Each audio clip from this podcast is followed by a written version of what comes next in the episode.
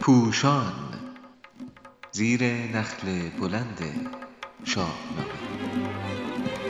شاهنامه خانی از زبان فردوسی خردمند شماره 86 مالیات از غیر خود. چاپ شده در روزنامه ستاره صبح. در تاریخ 18 خرداد 99 نویسنده علیرضا قراباقی گوینده آرزو صالح تدوین صدا کیمیا کرامت.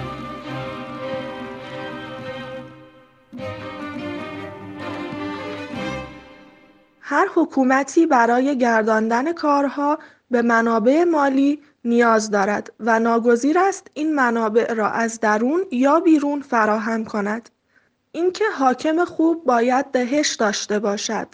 دستش همچون دریای نیل بخشنده باشد. به بیچیزان یاری رساند و برای آبادانی و پیشرفت کشور هزینه کند. بدون انباشت سرمایه و پر کردن خزانه چیزی بیش از یک پندار شیرین نیست.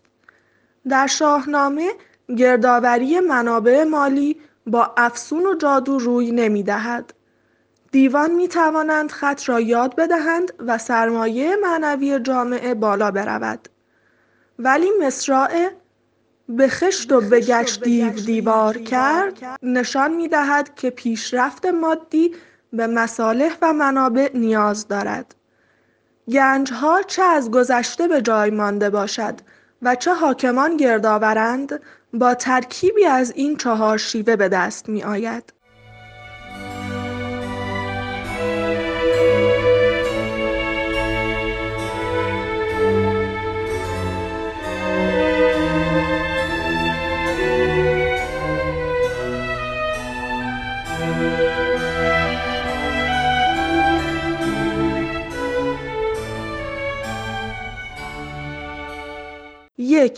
حکومت کاره. در آغاز که های گوناگون مردم هنوز شکل اند و طبقات اجتماعی سامان اند شاهان کاره هستند. کیومرس نخستین به کوه ساخت جای. هوشنگ به آتش ز آهن جدا کرد سنگ و خود آهنگری پیشه کرد و چاره آب ساخت. تحمورس از پشت میش و بره پشم و موی برید. جمشید از نرم کردن آهن و بافتن جامه تا پزشکی و کشتی سازی را راه اندازی کرد. ولی در زمان او طبقات شکل گرفتند و دیگر حکومت نمی توانست همه کارها را در دست گیرد.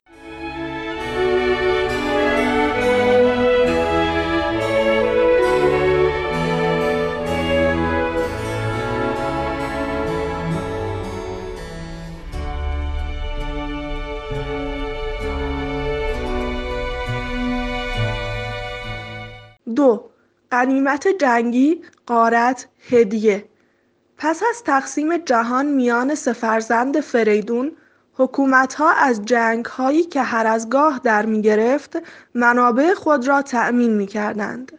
البته پیش از فریدون کسی مانند زها کم بود که نه تنها به داد و دهش دست نزد بلکه بر جان و مال و خانواده ها نیز دست اندازی می کرد و چنان گنجی اندوخت که سالها بعد سیندخت آن را میراثی بزرگ می‌دانست. جز آتش افروزی و ستمگری گاه نیز توانمندان برای نزدیک شدن به قدرت هدیههایی برای شاه میآوردند.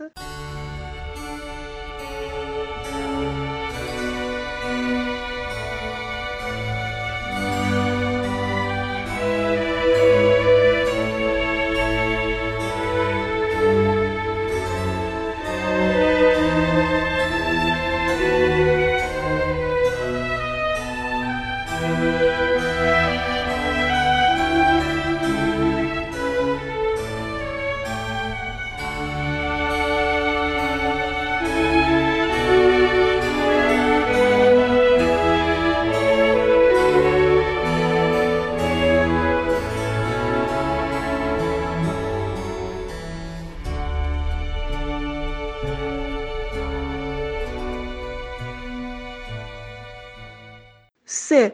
مالیات از مردم خود در بخش اسطوره‌ای و حماسی شاهنامه از دو شاه دادگر سخن می رود که از یک سو تولید را رونق می‌دادند و از سوی دیگر از تولید کنندگان مالیات می گرفتند و بخشی از آن را به بیچیزان و از کار افتادگان می دادند.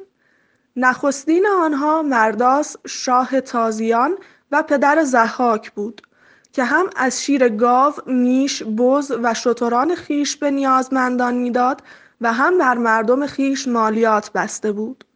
فردوسی هنرمند در یک بیت به این نکته اشاره می کند. زمانی که زحاک با نابودی پدر جای او را گرفت برای آنکه مردم را فریبکارانه به خود نزدیک کند مالیات یک سال را بر آنان بخشید به سر بر نهاد افسر تازیان بر ایشان ببخشید سود و زیان.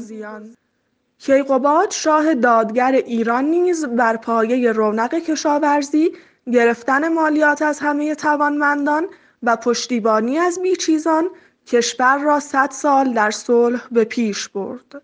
فردوسی با مصرع سپاسی ز خوردن به من برنهید گرفتن مالیات از توانمندان را نشان می‌دهد.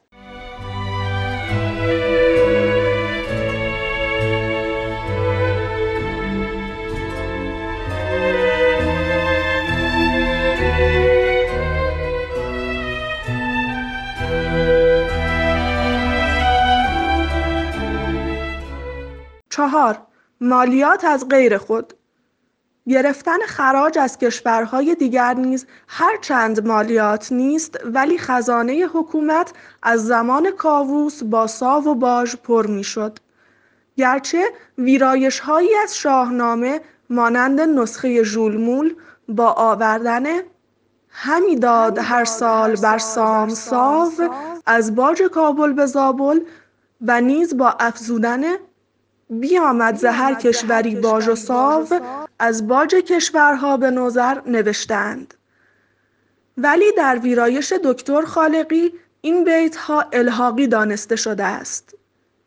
این کاووس است که برای گرفتن باج به مازندران لشکر می کشد و برخلاف نظر همگان سرانجام به پیروزی دست می‌یابد. گرچه آشکار است که اگر رستم نبود کاووس و دیگر ایرانیان دربند از میان می‌رفتند. ولی به هر روی کاووس برخلاف نظر همگان سرانجام به پیروزی رسید. پس از آن شیوه حکومت در ایران تغییری بنیادین یافت. دیگر نه تولید و مالیات بلکه کار به معنای جنگ بزرگترین بخش اقتصاد شد و ترین کارگاه میدان کارزار بود. این بار زمانی که کاووس تصمیم گرفت که بر تخت زرین به جنبت زجای و لشکر خود را از توران و چین تا مکران و دریای زره پیش ببرد بزرگان و نامداران و سران سپاه با او مخالفتی نکردند زیرا این جنگ ها برایشان گنج به بار می آورد. تنها نیرویی که همزمان با رهانیدن ایران از چنگ دشمنان همچنان با این ها و جنگ ها همراهی نکرد خاندان پهلوانی ایران بود.